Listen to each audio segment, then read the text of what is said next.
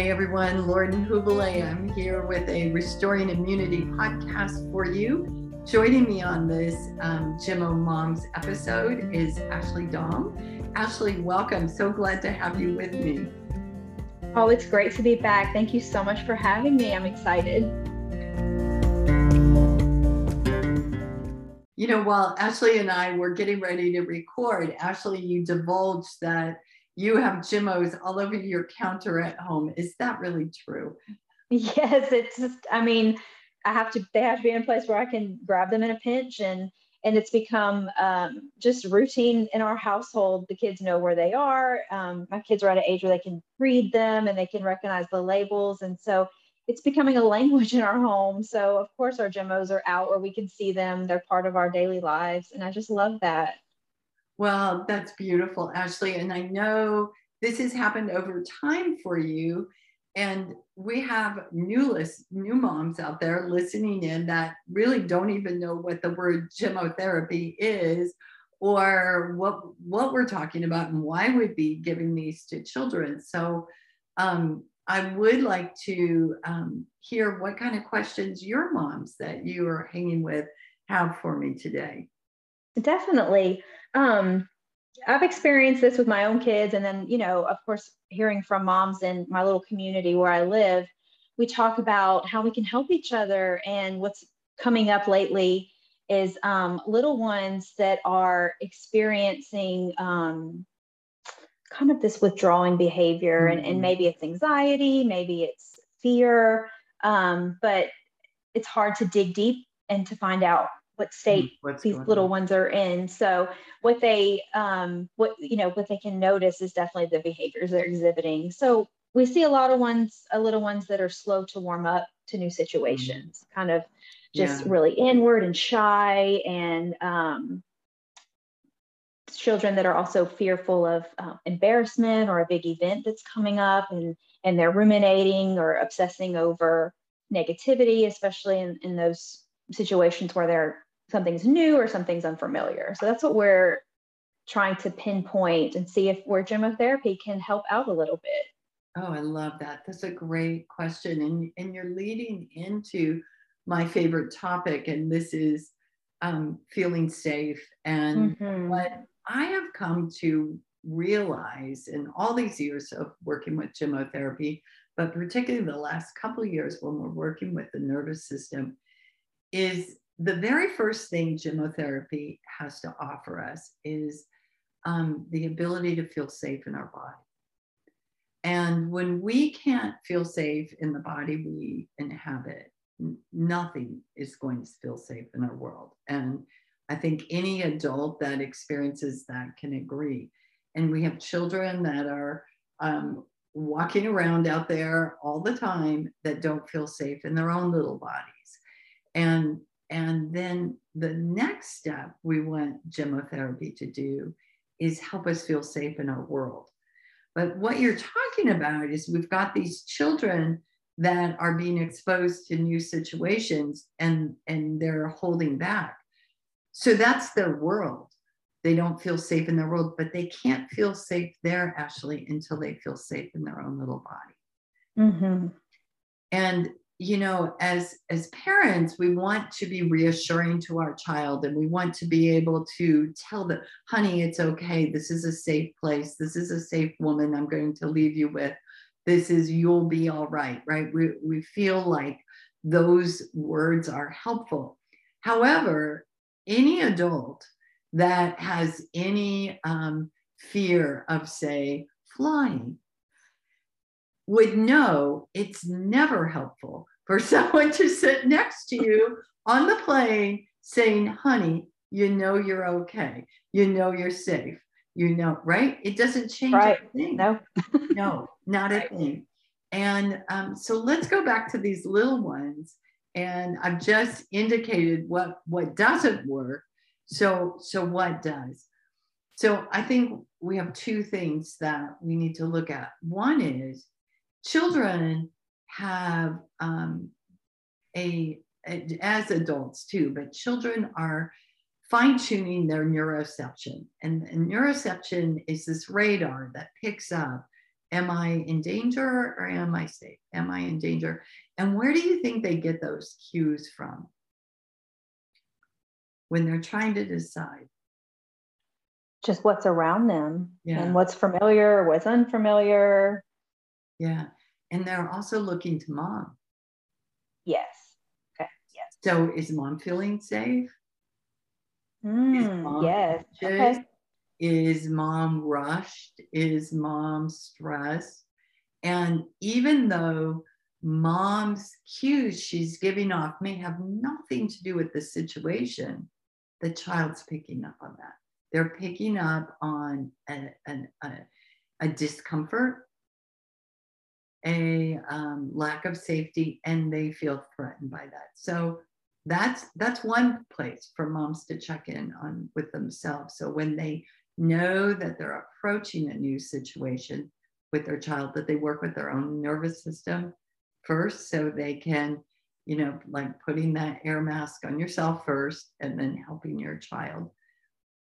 The, the other thing is um, we have to help that child feel safe in their body. And in our last episode, we were talking about how to start building resilience in our children internally to um, be able to respond to dangers and threats. Um, but you've struck on something very specific is this child that just doesn't feel safe mm-hmm. in new environments. And um, I think we're going to see a lot more of that actually, actually, because you're right. Mm-hmm. As a teacher, I see it more than ever. Okay. Yes. Okay. And particularly um, after maybe school breaks and when kids have been back home where they feel a little safer. I mean, look at all the messaging children have received about whether school is safe or not. You're right. Mm-hmm. Yeah.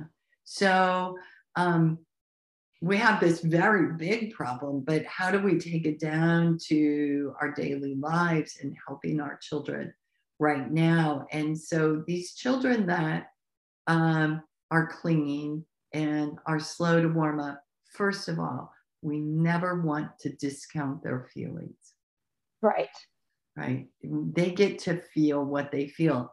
And the very first thing you can do is help guide them into their body. And also by this process, you're going to come up with what Gemmo would be helpful, but help guide them into their body. So um, say little Anna's clinging onto her mama's leg and she doesn't want to go into preschool this morning. And um, you can come as mom, get down and, and ask Anna where she's feeling this right now. Mm-hmm. Where in our body is feeling it. So, what that does is it shifts what's happening, and Anna's um, attention goes from the future of what she's worried could happen right inside to the present moment to her body. And that single step downshifts things. Wow. Right. So she goes to her body, and then you say, honey, where are you feeling that? And you can ask her, you know, can you put your hand there? And mm-hmm. um, and perhaps she's feeling it in her chest and she's having a hard time breathing Perhaps she's feeling it in her tummy. Perhaps she's feeling it in her head. She will know. Ashley, I'm sure you've asked your own children this question mm-hmm. before. Yes, yes. Yeah. Have you found this to be useful in helping you select an extract?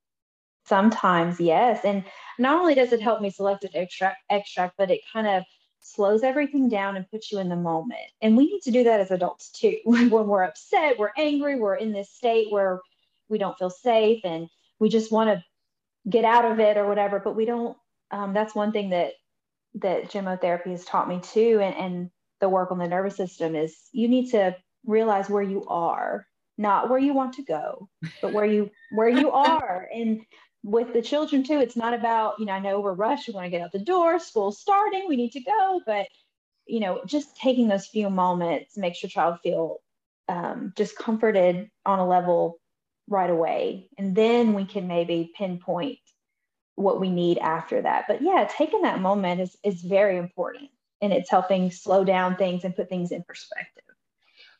you are absolutely right, Ashley. And you also are very right that we have such limited time to do these things as moms in the morning. And by taking those extra five minutes, we'll be rewarded by a child mm-hmm. more secure and us feeling more comfortable with the drop off process. So let's rewind a little bit because um, you you're 100% right. Um, it does slow things down, and that slowing down is also helpful for mom. So maybe even preemptively checking in before we leave the house. Mm-hmm. Hey everyone, let's check in with the nervous system, right? What a beautiful thing. Because what we're doing right there is a number of things. First of all, we're acknowledging what our child feels and that it's real. And we know today how valuable that is as we grow up, that feelings are real and they're tangible and they need to be acknowledged. By acknowledging it, noticing and naming it, it can actually transform itself. So just by saying, oh, my tummy's a little off, mm-hmm. that brings attention there away from what we're worried about and and we're feeling it checking in with your children you may begin to see some patterns that you know this one always feels it in their shortness to breath breath shortness of breath. This one might always feel it in their head. This one might. And um, then that way we can begin selecting extracts that might be um, appropriate. For instance lithy is a beautiful extract for children that are shallow breathers and and have rapid um, short breaths when they're anxious. We've talked about fig being very good when they feel it in the tummy and their nervous um, system that way. Um, feeling it along the sides of their body like something squeezing them. This can be field maple, can be very beautiful.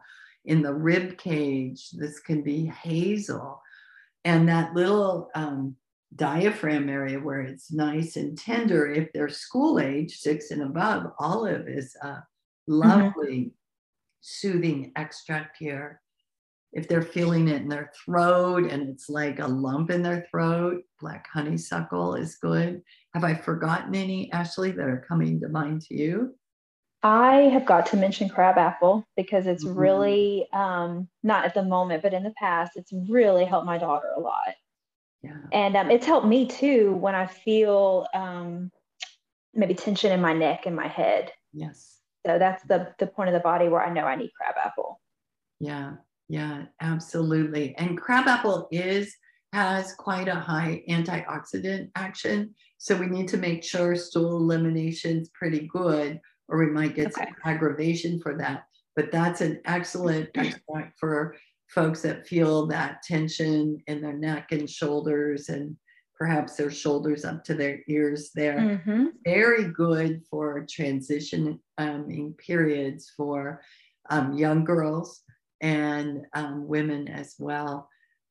Um, so I want to come back to your original question, and this is, you know, what can we do when when our children are picking up cues of danger in situations we know are safe and their feelings are real and so we talked about you know um, giving them cues of safety ourselves by making sure we're safe helping them feel safe in their own body before we're asking them to feel safe in an environment so maybe doing a little check-in at home and having a morning Gemmo routine would be lovely. And wouldn't that be beautiful if we could get our children so in tune with their own body that they would begin to know what Gemmo they need? It sounds like that already happens at your house from time to time. Yes, a little bit. I can start to see it. Um, my daughter knows that when she um, when an acute comes on, she's got a few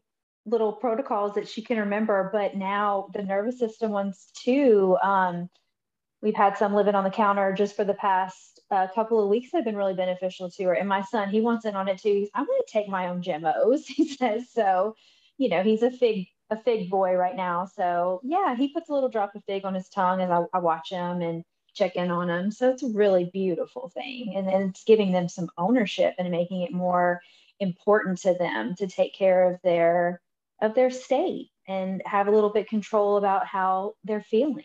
Mm, I love that. I, ownership is so important.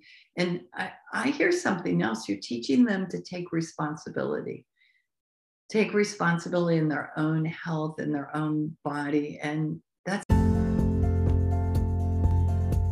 it's a beautiful thing for this next generation, coming from a generation that gave our power of our own health away. Um, so, what an opportunity to do it differently. Yeah, let's take it back. Sounds like a plan. Ashley, I love having these conversations with you. I'm already looking forward to the next time we record and the questions you'll come up with. Thank you so much for being here with me today. Thank you.